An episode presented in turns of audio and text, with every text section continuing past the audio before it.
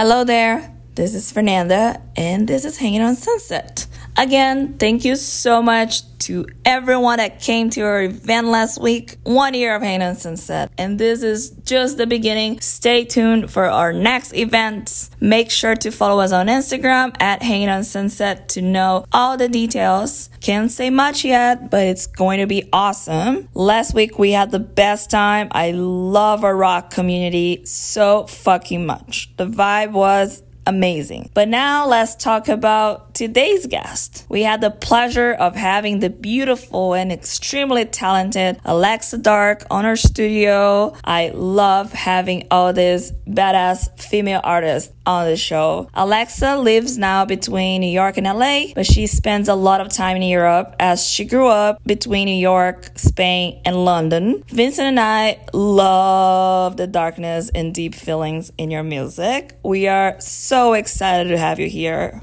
And now we can't wait for everybody to listen.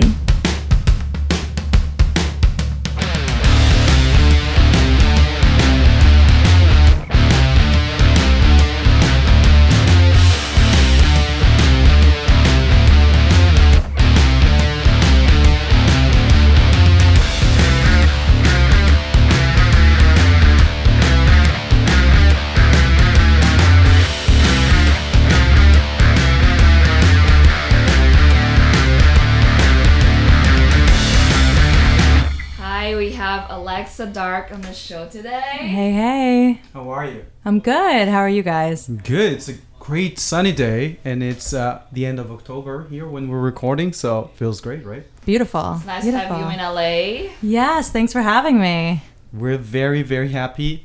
We love your music, and we're very happy to talk to you to get to know you more. Well, thank you guys. But first, First, we're gonna start our show. Alexa, what'd you do to save rock and roll? Oh, what did I do to save rock and roll? I feel like I'm I'm hurting it probably more than saving it, but I don't know. I I was just fascinated by rock and roll for so long since I was young and got really into it and was like, I'm going to be a rock star. I'm going to play electric guitar and yeah, so I think just getting into it and yeah, for me it's always been something more of a like ethos than an actual sound or attitude. know. Attitude. yeah, an attitude, a, a way you approach life more than just music. So I hope to have a little bit of that, maybe. So it's a global approach. Even in your personal daily life, you think you're a rock and roll. I mean, I don't know. Maybe not every day, but some days more than others. And digging a little deeper, did you get, how did how did rock and roll got into you? Like through your mm. parents? You know, um, I was raised mostly in London, and I feel like there's just such a punk rock and rock and roll kind of ethos there. And I just got really into going to see live bands, and I got really into kind of older rock stars like, you know, Mick Jagger and Jimi Hendrix. And I was like, I'm obsessed with these guys. I want to dress like that and be like that. So, um, yeah, I kind of got into it on my own and was luckily in the environment that kind of fostered that. So on this podcast, we like to take things way back. All right, Oh, yeah. retrace your whole journey, and uh, you have a, like a multicultural background, and uh, that's very interesting because I think those things will inform your music. Mm-hmm. And you said you grew up in London, but I'll, I also read that you have uh, Spanish uh, blood running through your veins, and you're you were based. You're mostly based in New York and LA now. So can you tell us about maybe your upbringing, your parents, and how, where did you, where were you born first? Yeah, well, I'm I'm kind of a mutt, I think. Um, I was born in New York. My family's Spanish and from a lot of places, and I ended up growing up mostly in London and Barcelona and in Munich, Germany, randomly. How came that you were, uh, you know, going to all of these places? Uh, did your parents work uh, in a Yeah. field that they made them travel? Yeah, my parents were traveling for work, and my mom's Spanish, so she really wanted to go home, I think. and I think it just all worked out really well. I love Europe, and I love kind of growing up around there. And there was just so many different influences of music, and so much that you can be exposed to from such a young age that I don't think I would be, you know, doing what I do or singing what I sing if it wasn't for that. Was it easy to be uh, transported from a country to another when you were a kid? I think it was so young. I mean, I moved from New York when I was seven. Uh huh. that it it was just always just a part of life. I didn't really think about it too much, but um, I think I never really felt like I was from anywhere. So when people are like, "Oh, you're American," I was like, "Oh, really? sure, I guess." That's cool. yeah, yeah. That's great. What's your first musical memory, first big emo- emotion that you Oh. can trace back?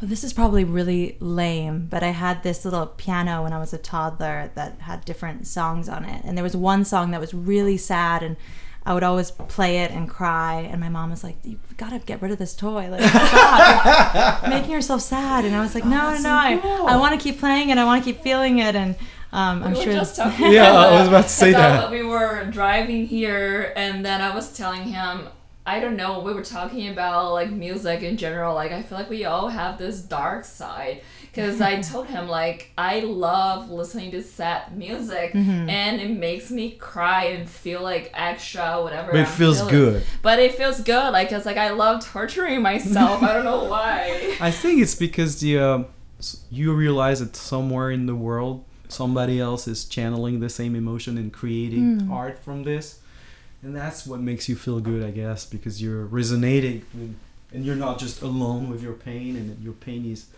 kind of It's a way to release the transformed pain. into beauty in yeah, art. I I guess. guess. Yeah, I think, I mean, I can't even imagine life and going through things without having music, as, you know, cliche as it sounds, because you're really able to find your pain and other people's pain. And it's so personal, but you can kind of be like, wow, they feel exactly what I felt. And I can't mm-hmm. believe that, you know, someone else out there feels what I feel. Um, but yeah, mad respect for anybody who writes uh, happy songs, because I can't. I'm just like sad. Let's just keep going down, right? What was the song, or what was it like? Oh, I can't. I, you know, as I was telling that story, I was like, I wish I could remember the song. It was it was a really sad old classical song. Um, Like now- Chopin kind of. Vibe. yeah, totally. And it, and it just was like the 15 second clip or whatever it was on that little machine piano. But God, it hits me. If I heard it now, I'd be like a mess. And uh, when did you start like creating your own music or writing Hmm. maybe poetry or I don't know song first songs? How did that happen?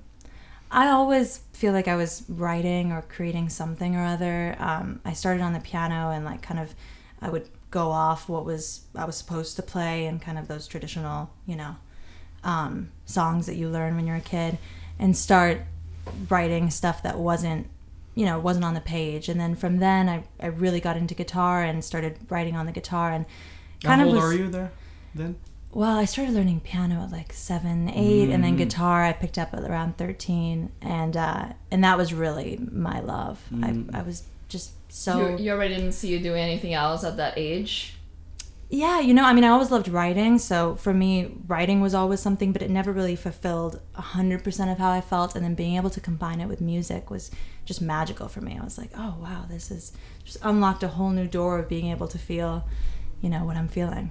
Yeah, I love writing too. It's I, I love writing poetry Mm-hmm. and stuff, and it's different to me than music. I think with music, you, you need less in the words. Yeah. Because when you add the melody, suddenly you're going to another universe, and with Mm-hmm. the texture of the guitars and the, all the music brings something else. And when you're writing, only writing, you need to really work in the language to make it sound like music kind of play with rhythm and it's it's another work for me. So when i write lyrics i never write poetry. It's always it's a different approach. How is it for you? Because I, 'cause I think you're a writer too. Hmm Yeah, you know, I feel like it it's really depends on the song and on the emotion behind it. I feel like sometimes it it's something that just pours out of you in a similar way that maybe poetry does, and sometimes it's really about creating like a musical journey and then a you know lyrical journey, and sometimes those are the same things. So um, I think for me, it really depends. I I don't approach it the same way I do writing of you know I'm writing this line and then that line. It it really is in conjunction with the chords and the notes and the sound. Um, Yeah, because co- it, it you know it's a full journey. and it comes together when you write you're writing the words and the melodies at the same time Sometimes, yeah. I mean, sometimes I, I get an idea for a melody and then write the words on top of that. Or sometimes, if it's a co-writing process, it's it's a little different where I get the melody and then I'm really inspired for the words. But I do feel like the two, even if they're not done at the same time, should be close, you know, or should be related at least in what I do. so how did they sound your first songs Probably very angry and uh, bad. I'm assuming, um, but yeah, I I feel like I just you know immediately started writing. Yeah, just how I was feeling. Probably really raw, honestly, um, because it you know I had been writing non songs at that point, poetry and prose, and probably just wanted to get it all out there. But definitely different to how I write now. I think. Mm-hmm. I hope. Maybe it's better. Who was your first influence, like musically? Um, I think I was just always really, I was always a vintage girl at heart, so I loved the old rock and roll bands. Um, I got really into like French 60s um, music, and I, I found it really cool. I was learning French at the time, but even when I didn't understand things, I just thought there was a whole different kind of journey or. Um, Françoise Hardy, Jacques yeah, Dutronc. exactly, exactly. no, I, I, I, I remember getting that first. Um, I would always go shop for vinyls for records and uh, finding one of those in like a three pound bin in London and being like, wow, this is crazy. This is completely different than what I'm hearing on the radio. And yeah, really inspirational for me. Oh, that's funny. And I think you still carry that heritage in your music now. Thank you. I really hear it because it's a blend. We were talking about it yesterday when listening to your music, uh, and there, yes, there's definitely a, n- non-trendy kind of music. It's really uh, uh, re- re- referencing to vintage uh, sounds and texture and. Uh, and it's blending blues, and Blues, it's alternative, and, and it's uh, and we love it. Yeah. no, thank you. Yeah, blues is such a big inspiration for me. I mean, that's when I was learning guitar, when I was first getting into music, I, I really loved looking at who inspired the people that were inspiring me and going back and finding blues kind of at the root of many rock and roll stars and many bands. That, that to me was just crazy cool and incorporating that in my music and my v- vocal stuff. So, yeah, for sure. So you're about like 13, 14, you're writing your first songs and uh, do you find friends you can share this or do you start your own band? How does it work for you? Yeah, I was so lucky at the time to be in London, and it was just like the doors were so open to live performances. So I really got into performing live really early. So I wrote some songs, I learned how to play guitar to a certain extent, and was like, well, the natural thing to do now is, you know, to go on stage. So I performed at a lot of different bars by myself. So you were at that age performing bars in London? yeah, I, I was. so cool. Like 13, 14? yeah, 14, 15 at that Uh-huh. point. Yeah, it That's was amazing. yeah it was really cool i don't think you could get away with that maybe you know in the us but that was really great i mean just to see people's reaction to perform to three people and you know it was I guess it's crazy. the best school, right? When Yeah. a performer, just go on stage and if you get a chance to do it early in your life, it's Mm-hmm. even better. I um, I went to a Phoebe Bridgers show last Oh, week at the she's great. She's amazing. I've been following her for uh, a few years now Mm-hmm. because I, I like what she does. And uh, I read about her performances around town here in LA. She was like maybe 10 when she started attending open Wow. mics at the Troubadour and the That's bootleg crazy. And she's been in the scene all over all her life and she's been on Mm-hmm. on stage since that uh, early age so she's not a newcomer at all when it comes to perform Mm-hmm. and her performance at the Greek last week was pretty amazing she has an ama- amazing band with her Mm-hmm. and she really controls the the way she performs like uh, a perf- vocal performance but also the her interaction with the audience even though she's very shy and doesn't really uh, you know say much but sometimes you don't have to say much to control an audience. Yeah. So do you feel comfortable when you're on stage? How's your approach given that you've been doing that for a while now You know, yeah, I've I'm fortunate enough to be doing it for a while. I feel like the comfort level has not increased, especially in between. I I always struggled with okay, you know, after I did a lot of stuff solo, I joined different bands or had different people kind of playing for me at different points um, at a young age, and I feel like I I you know tried on a few different hats of the kind of performer I was going to be.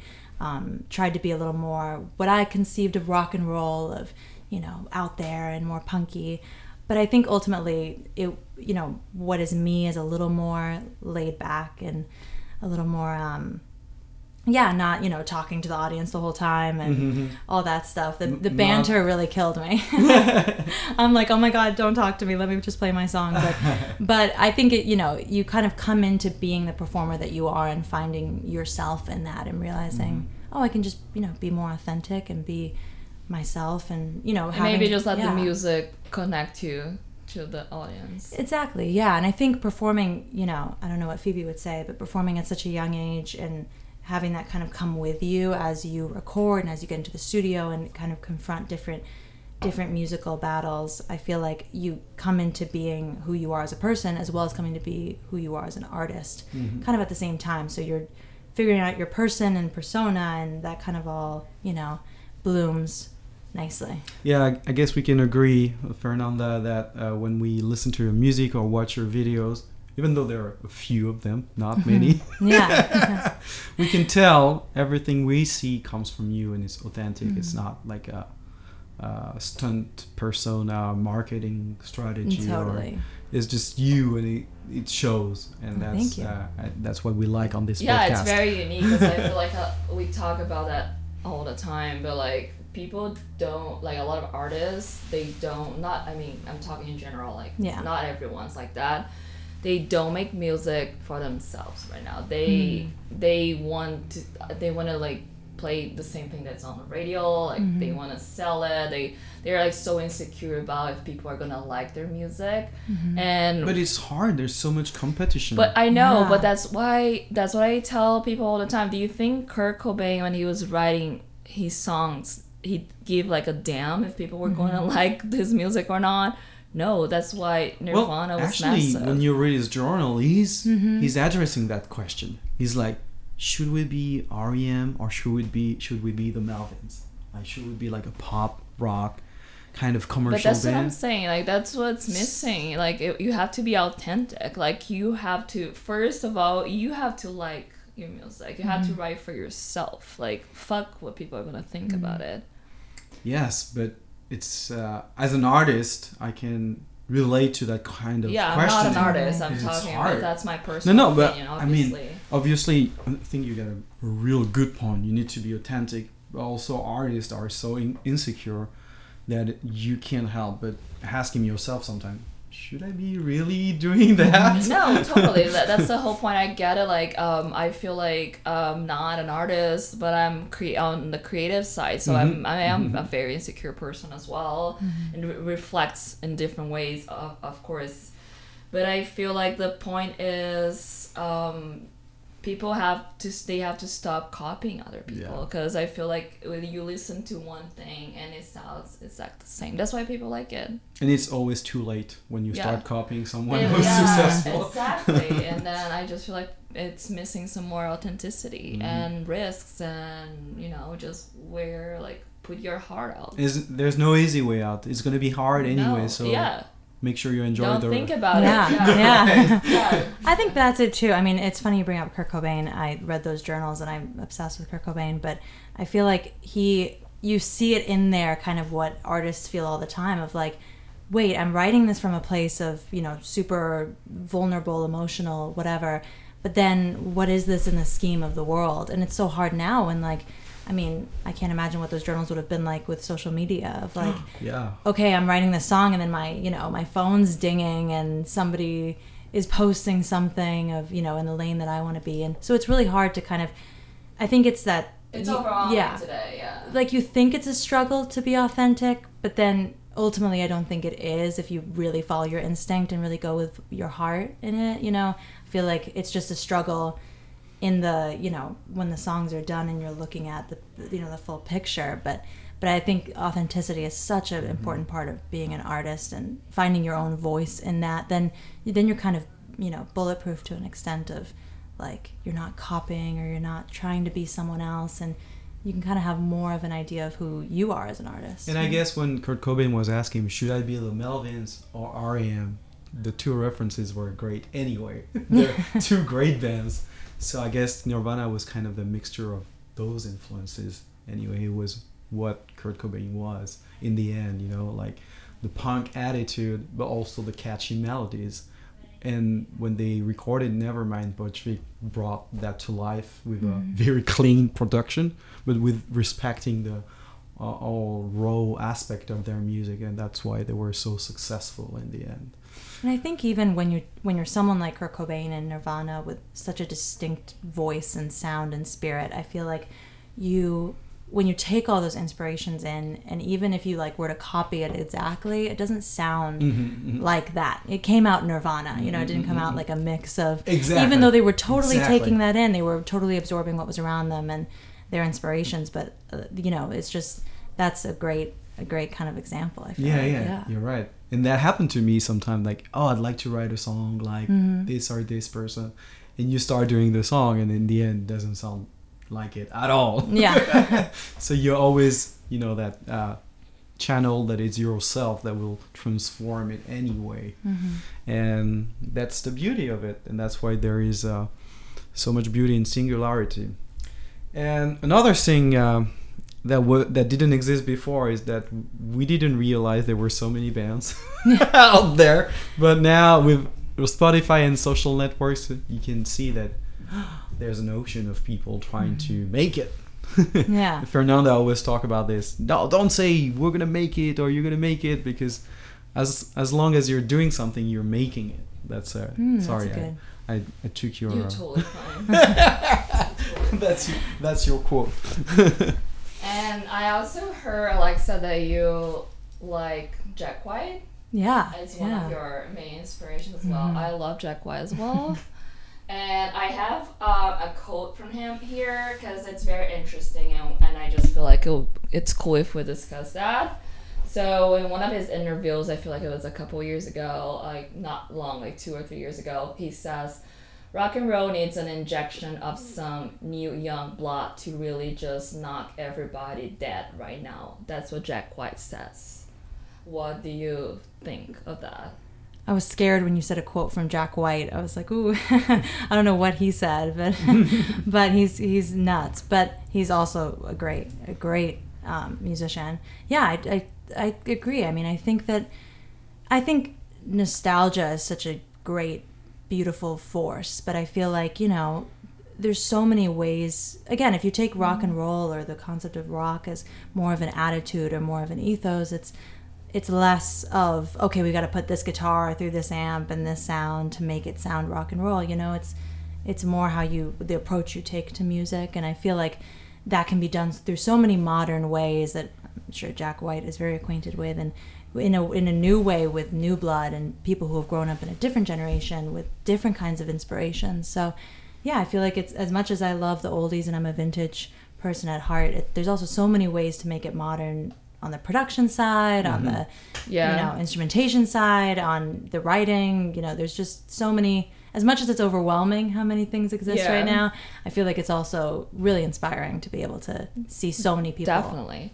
And actually, when I listened to that interview at that time, he was, Jack White was himself, he was going to bars in New York Hmm. and listen to artists. He would just like pick like a random bar and walk in and because he wanted to see like through his eyes like what's happening Yeah. And he has music. a, a record label, so he makes He does. sense. He's mm-hmm. scouting. but I new thought, but I thought it was cool because no one like he was the first person that I heard saying that. And also, if we go back to the White Stripes, mm-hmm. I was like a kid when they came up, and I thought it was incredible. But like, if if you think about a band that brought, and they were just two on stage, like that brought something new through the table. They, While doing something very nostalgic, which is very good. with Tour Exactly. Force. But I feel like he, they his band, like the White Stripes, it was one of the last bands that actually brought something new. If you think about like the past two decades. And they were so creative with their videos. Yeah, it was working ve- with Michel exactly. Gondry. The whole thing Yeah. was very unique. The- and that's something i love in artistry is being able to kind of have a 360 vision of what does mm. this work sound like? What does it feel like you know look like? And that's really where i come in as an artist. I, what i love is creating the visuals creating the look. It's it's experience. And, and more than ever it's about that experience because you know we have so many ways of ingesting new material of social media of youtube of you know all the different ways to kind of get a video and get the artwork around so um, yeah, I think that's really cool the way they. I mean, I can see the White Stripes in my head. I can see their artwork. I can hear it. You know, it's very. They put a stamp on kind of rock and roll at the time. And you do too, and it's impressive. Only two songs out, but two with two music videos that are amazing. Thank you. Thank so you, we can tell that you're not in a rush to put out your music out. That you carefully craft everything around, like you said, an Mm-hmm. experience, 360 experience. And uh, uh, can you tell us um, about these music videos? Uh, how did it work? Because I think you you work with two different directors. Yeah. Although you can really link those two videos. I thought it was the same person at first. Totally. Well, I'm glad you felt that way. I feel like the you know we've we have so many songs that we've recorded, so many songs I've written, so many songs we've recorded, but I think it's really about you know at the end telling a story. And for me, storytelling has always been kind of like the middle of everything going on, all the different types of instruments we use, production, the way I write, the songs. It's all about kind of the story in the middle. And for me, I'm the kind of listener that I love following a story and following a kind of arc, even if it isn't, you know, chapter one, chapter 2 you mm-hmm. know. So for this, definitely. I mean, the first video, you know, the first song that that I released, "Fade to Black and Blue," that was really had a really kind of cinematic. That was feeling. filmed in New York, right? Yes, that was filmed in. It was a theater and just outside of New York and It's New Jersey. It's beautiful. It's amazing. It was. It was really like a beautiful It's a movie. Yeah, it it was gorgeous, and the director who did it is amazing, and the whole crew was just so had such the same vision for it to have this really simple yet haunting kind of story to it, and Where did you find that beautiful gold gown? I found it, you know, I, it was I stumbled upon it. I was actually going for another dress and we kind of had people pulling different things and then I was like, "Wait, this is this is the gown, this gold big thing." So, I was really lucky to find that and. uh in New York. Yeah, it was it was crazy. But um I'm sad I had to return it and don't have it Oh, anymore. that's always sad. I would love to like walk around the house with that. Um, After two days of walking around the theater with that, I'm like, I could dress like this, you know, for the rest of my life. you could. Walking to go get my coffee in the morning or whatever.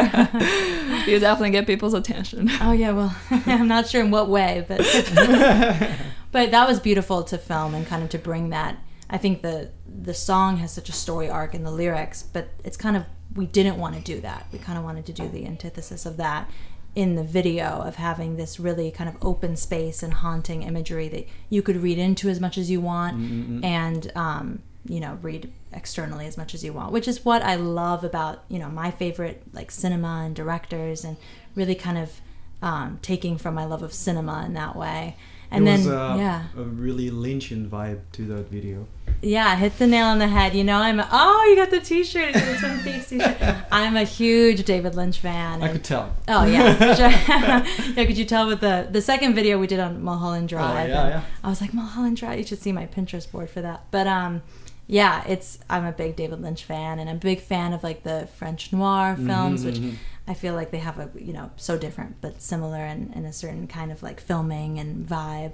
So I love Artistry, yeah. not just a product that you sell. Yeah. Totally, and I think Lynch is amazing at that of almost like you know fabricating a riddle that you kind of solve as the as the viewer. And that's- Sometimes more that's easier what I than loved not. in your video. It's like there's nothing clear about the what's happening, Mm-hmm. but at, at the same time, it's uh, working directly to your emotions. You know, and it's really it's haunting, like you said, and you you you feel that uh, spectrum of emotions through the music and the visuals that you see in there. You don't need necessarily a logic to it, or uh, but there's like like dissolved narration that works hmm. really well. I don't know. Well, I if love it. if I makes love. sense. yeah, totally. I mean, that's what I was hoping kind of came across that you could build your own story to it and kind of have your own interpretations. And we talked, like I talked with the director Giles a lot about how we could build a story that was super deep and how we could build it. We're like, oh, cool, great dress and theater and awesome scenery and really capture the vibe of the song, or wow, there's so many layers kind of that you can It's not just there. Mm-hmm. projection value. It's more than that. Really. Yeah. Really. Yeah.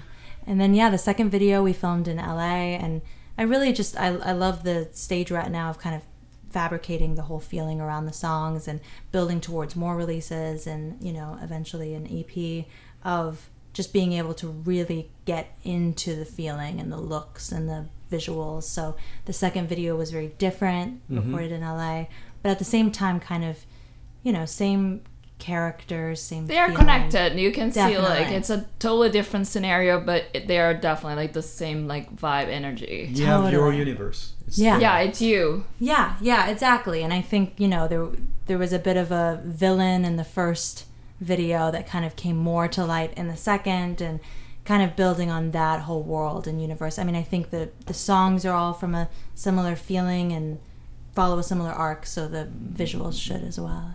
One thing that struck me in those two videos is the loneliness. Kind Mm. of, it's very vast, empty. You know the Mulholland Drive scenery, the theater, and you know faraway shots getting closer slowly, and you always there. So I got the feeling that um, lots of your the thing that you're bringing is about being alone. Yeah, no, definitely. I think a theme in my writing is often loneliness or kind of going through things with oneself, like going through it with yourself. And I think a thing in the visuals that I kind of tried to come across of often I'm encountering myself, not so much other people. Like in the Blind Faith music video, I'm finding Yes. myself on the television and in the Fade to Black and Blue video in a in a more, you know, horror esque way. I'm finding myself in my actual space, but kind of this feeling of Like Club Silencio, Mulholland Drive. totally, but kind of seeing yourself from a not just a new perspective, but maybe you know there being multiple sides of yourself. There being a dark side of of who you are and kind of your loneliness. So, yeah.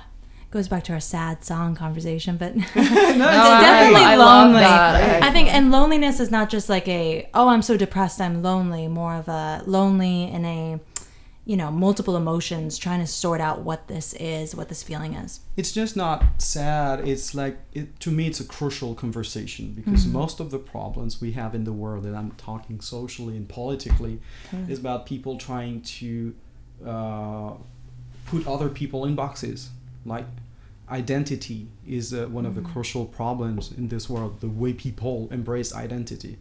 And i think when an artist shows that our identity within mm. ourselves is multiple that you're touching something very deep and profound and that's eh, very important to me like on a philosophical level. Like we're not just one thing. We're constantly evolving. Mm. We have these multiple versions of ourselves trying to mm-hmm. exist coexist and that's who we are and that's how we should approach other people and cultures and uh, that's why it resonated so deeply with me your music because i felt all of that Definitely. I love that. I mean, I think identity for me is always a, a key word that comes up and kind of the spaces between the identities and finding myself as, okay, who am I? Like that kind of big question we all.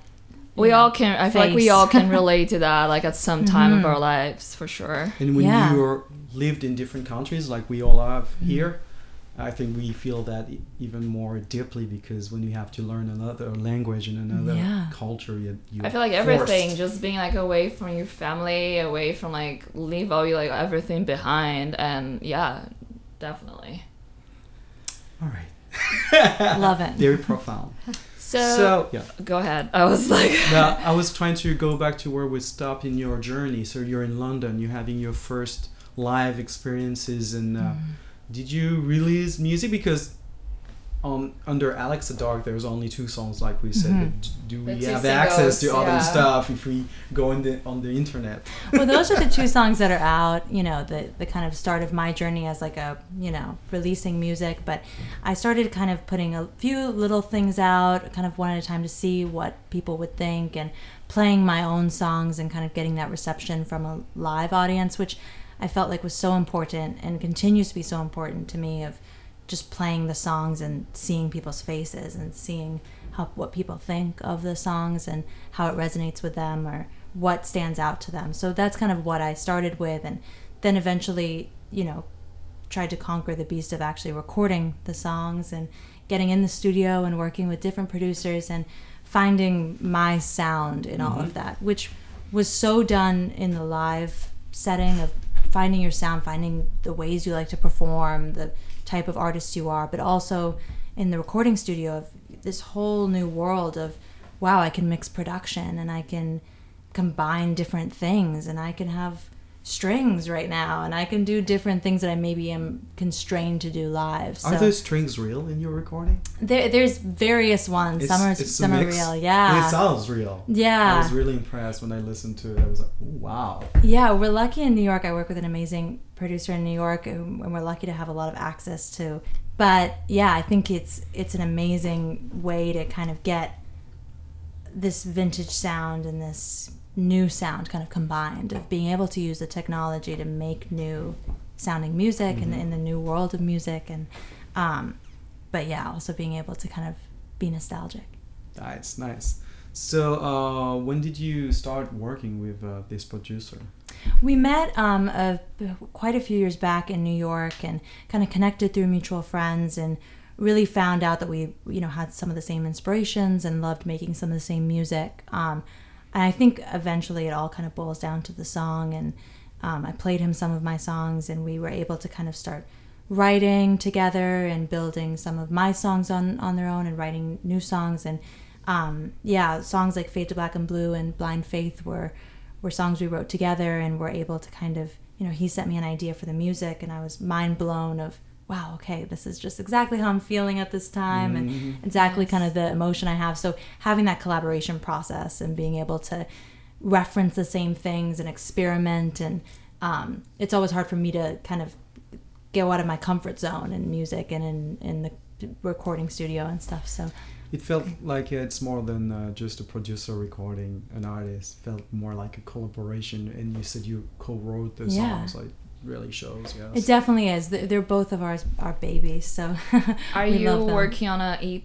Because you have the two singles out right now. So Mm-hmm. what's coming next? We have another release coming soon, and then we're working towards an EP in the new year, um, and definitely playing shows in between then. ah, Yes, so Interesting. Yeah, so so yeah, we'll have to have to see you at the shows. Definitely. Oh, yeah. We'll, We'll be, be there, there for for sure. sure. Um, what should we expect? Uh, a song, a video every time? You know, I'm I think visuals are always going to be an important part of me as an artist and the kind of music I make. Um, So you like to express yourself that way too. yeah, I like it to have a co- cohesive kind of visual and sonic element. But um, yeah, so definitely expect more visuals. Expect kind of you know we're we're writing a lot of different stuff and I'm recording a lot of different kinds of. Are you also so- working on the graphics for like your album cover? Like what? Did you what do it is- yourself? Yeah, we we have the a few. We worked with a photographer in doing some of the single covers and having them kind of be the same feeling, and again telling a story kind of in the single covers of.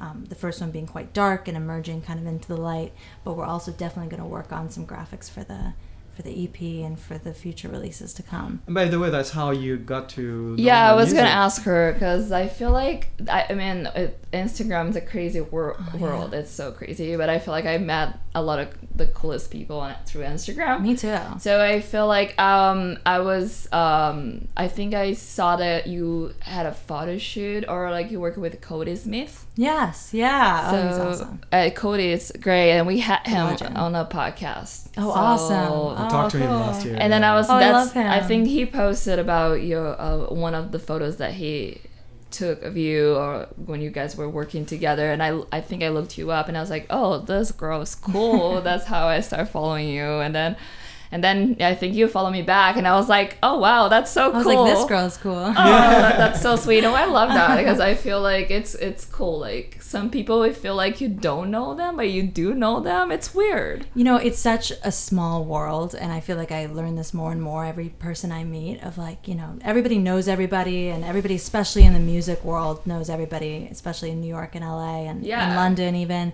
So I feel like you you know everybody, but you don't know everybody, and it's Yeah. this funny in between. But I think that's one thing social media is amazing for, just being able to How did you end ended up working with Cody? If you can tell a little bit. Yeah, we met through a friend in New York, um, and she set up the photo shoot, and and I love him, and I think he's just an amazing artist and Yeah. literally a legend. The Strokes is like I my favorite band. know. Yeah. I was totally geeking out, but I think we were too a- when we were talking to him.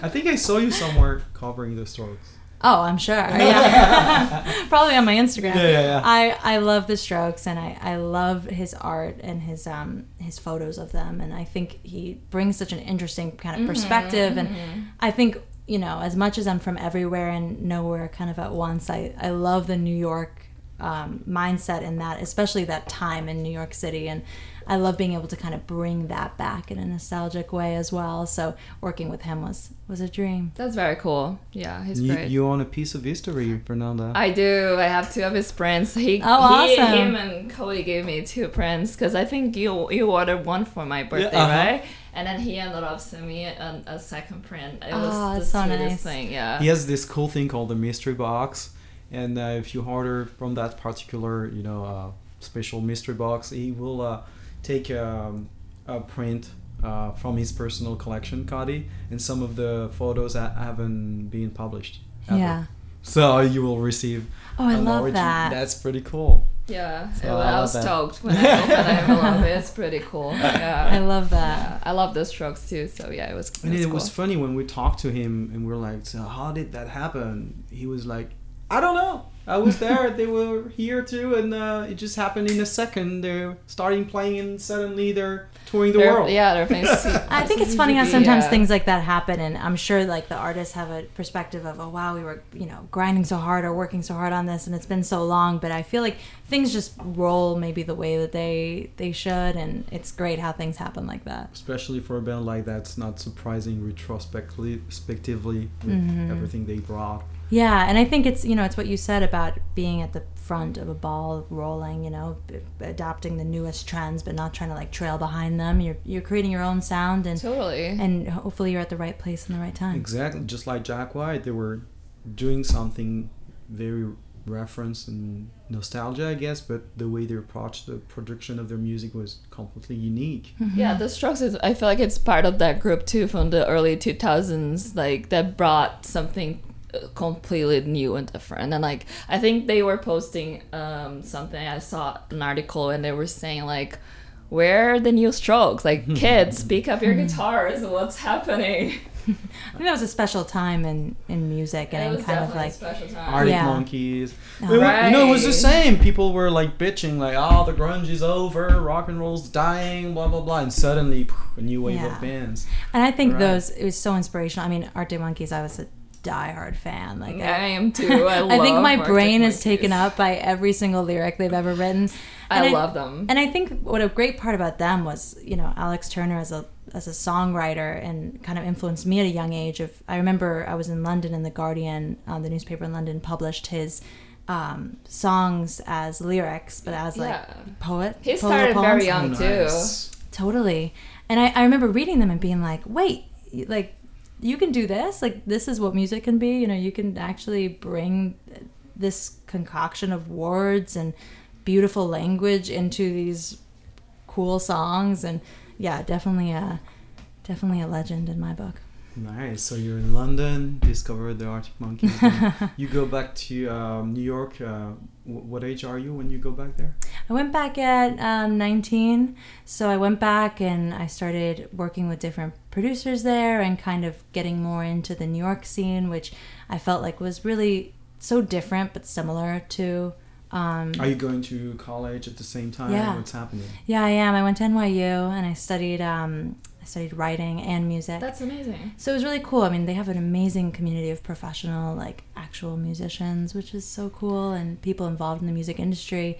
But then also being able to do writing and kind of flex those muscles. I feel like I'm, you know, a nerd at heart. So I love Because I, studying. I saw that you write, um, you're a freelance writer too for a few magazines, right? So you Yeah. collaborate with them. Yeah, and I love being able to kind of get on different sides of of the music world. You know, being able to write about different music. Yeah, I saw that you write about fashion, which was like interesting. How is that? I feel like fashion and music is so intertwined. I mean, even when I started getting into rock and roll and these kinds of bands, I mean, fashion is just the cornerstone of it. And That's how I feel too. I mean, I'm a stylist. you so care I about- Exactly, feel right? that, You yeah. hear about image and you know conveying a message through the visuals too. Yeah.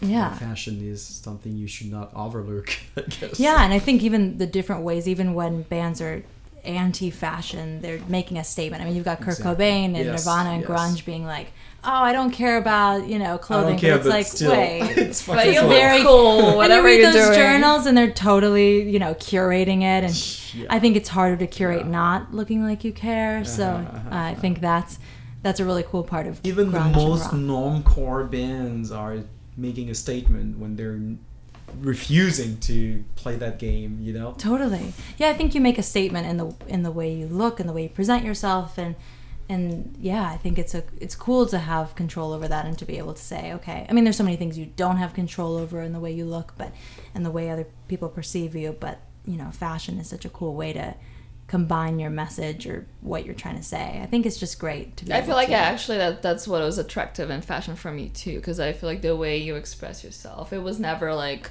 that. I was like obsessed with designers, like Yeah. or anything like that. I just like being creative. Yeah, and I loved like I mean I thrift shop like no other, and I love being Yeah. able to kind of find my fashion and Yeah. my style in in places, and being able to obviously take that kind of vintage look and turn it into something new, and I I think that's awesome. I worked with Fernanda once. Uh, we were doing a photo shoot with my band uh, with a photographer called Victoria Smith. She's pretty Oh, cool. amazing. Another Miss.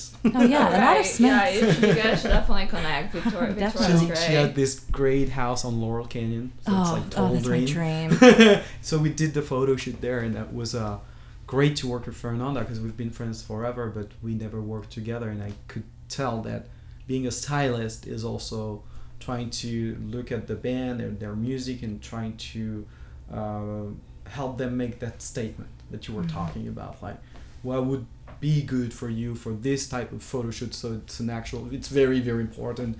And i'm talking now to all the indie bands out there. Don't overlook this part. And uh, it's okay. I know it's uh it's a lot. You have to pay for your recordings. You have to pay for the your for for a lot of things but you, you should you know spend some time thinking about your the way you look your photo your music video because it's a whole package like you said at the Yeah. beginning so Yeah, and I Anyway. think it's cool. just my moment to tell I'm grateful I can Thank work you. with people like Fernanda. If you had style stylist needs. Thank you. yeah, yeah. But anyway, uh, so when did you arrive in LA? Yeah, well, I, I had never really spent much time here, but I got the chance to kind of be able to work with some people out here in um, earlier this year. So I spent some time out here, kind of, you know, what everybody does. I'm going to come here for a week or two, and then I spend a month, and then I spend, spend a little longer. So now I'm kind of going back and forth between New York and LA. And All right. I mean, there it's the best of both worlds. I think you just have such an energy Definitely. here, and that's that's not there, and such an energy there that you know is isn't the Do same Do you here. plan on spending more time in LA, like right now? Definitely, yeah. I think I think right now I'm splitting time and kind of going where I need to be, but definitely spending a lot of time here. I, I love it here. I, I feel like it's just I mean, other than the weather. It has great spirit and great like musical um, inspiration. So it's cool to be able to for me growing up all over and being able to travel so much and it's so great to be able to go to a new place and kind of be uncomfortable in a new place and be like, wow, I'm not used to these streets or I don't know where I'm going. So it's cool to be able to do that. So you're not afraid to be alone at all. It's something that you look for and you ch- challenge yourself to because it inspires you. What what is it?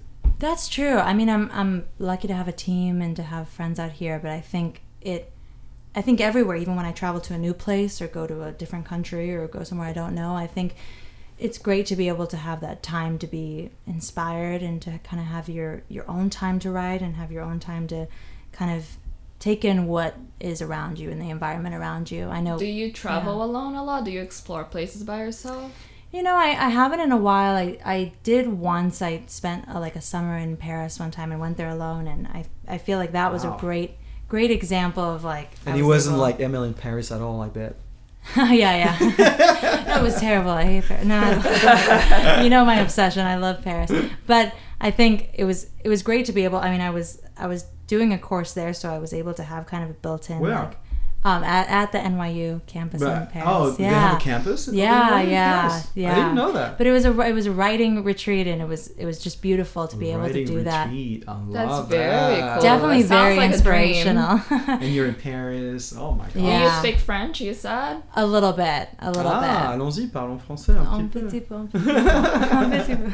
Good, good. Definitely better when I was in Paris and was being forced to, but Exactly. That's how you learn. I think it's great. I think it's also great to travel with people and to travel alone. I feel like just being able to have access to new places and to be able to, you know, as when I was little growing up in different places and moving around, I feel like you become, you know, you're you're not stuck to one place, to one idea, to one culture. So you're able to just kind of take in whatever's around you and um, hopefully be inspired by it.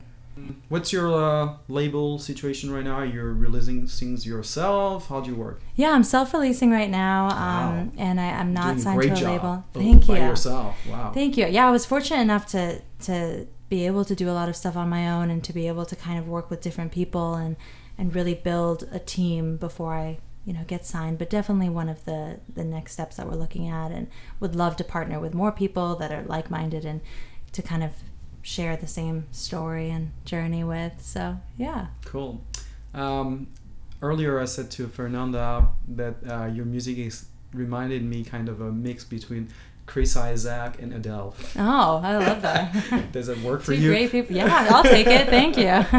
I mean, you have the power of a great singer like Oh, thank you. Adele, and I think that you have this haunting atmosphere and the bluesy guitar like a Chris, I- Chris Mm. Isaak, you know, song. I love that. I love that And combination. also, yeah, the lynching, you know, Yeah. informed that Chris Isaak reference. Yeah, yeah. If Lynch wants to direct my next music video, we're, we're all Well, in. Lynch, if you're a listener of it, I hope you listen to your podcast. yeah, right. well, you can direct. Who knows? Who knows? I feel like he's involved in Who the. Yeah, you never know who's gonna listen. He can direct it. my life, honestly. Yeah. Well, maybe not. Maybe Maybe. not. Yeah, maybe actually we'll take that back. Yeah. That would be very strange. corn- Yeah. Corn stuff. Yeah, exactly. Yeah. All right, and uh, I heard he's um, directing something new right now. Oh, really? Oh, actually, no, think I don't know about series. this. Oh, I think wow. it's a new series That's Oh, awesome. because he made a. I think he made a deal with Netflix last year Oh, that makes when sense. they released uh, a short movie or That's something. interesting. And I think I can't wait for that. He's my favorite director ever. oh, he's great. Oh. He's great. Just can't wait. Uh, did you watch uh, Twin Peaks: The Return? Yeah, I did. Oh, actually, not the return. I didn't watch the return. I watched Really? it on. I watched the when it came on Netflix. I watched the. The I whole- rewatched it. The whole series. Oh, well, we, you sh- know we I should did. write. You should watch season three. I didn't watch the return. I'm I'm always scared to watch returns of Yeah. things. I'm always like, Because you're gonna get disappointed. Like you have Mhm. high I expectations. know. Well, if you know anything about Lynch, is he's not never gonna fulfill your expectations. Yeah, definitely. so it's definitely something different. I think it's more like Inland Empire than Twin Peaks, really. I love that. But uh, it's uh, really rewarding in the end when you watch the whole thing, because sometimes really slow pace, of course, but uh, very unexpected season. But really watch it if you if you can, because some of the episodes are like, what the fuck Oh, that's mind awesome. blowing. Yes, and the whole end of the season is like ah hmm orgasm totally. I love that. All right. Um, Thank you so much, Alexa. Yeah. Oh, thank that you was for a- having That me. was a great conversation, and we are very excited to see like you on stage, to see what you're coming up next, your new music. We're very excited for it, and we always end our show with your music. Love it. um, I mean, you can usually, I mean, you can pick someone else's music, but I feel like we love no, your we want to listen to yours. we love your stuff so much that we don't want to give you this option. Perfect. Take the my decision making away from that's, me. Yeah, that's where I was getting into it because sometimes we give the artists if they want to give the spotlight to some upcoming bands that deserve attention, we do that as That's well. fine, yeah. But besides your two singles that you have out, uh, what would you play for us? Well, my newest single is Blind Faith, so why not That's- that one? Yeah, this one. That's I perfect. love Blind Faith. Me too. Oh, I thank love you. the lyrics. Awesome. Totally relate to it. Now let's listen to it now.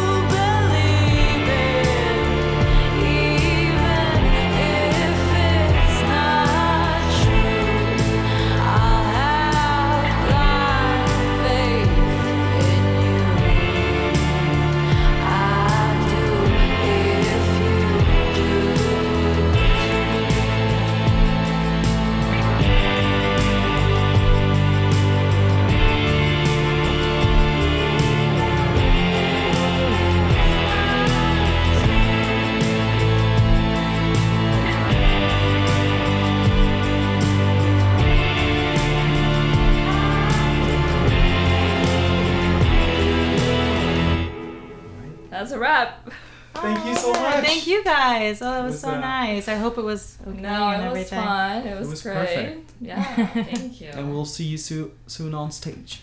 Bye. Bye.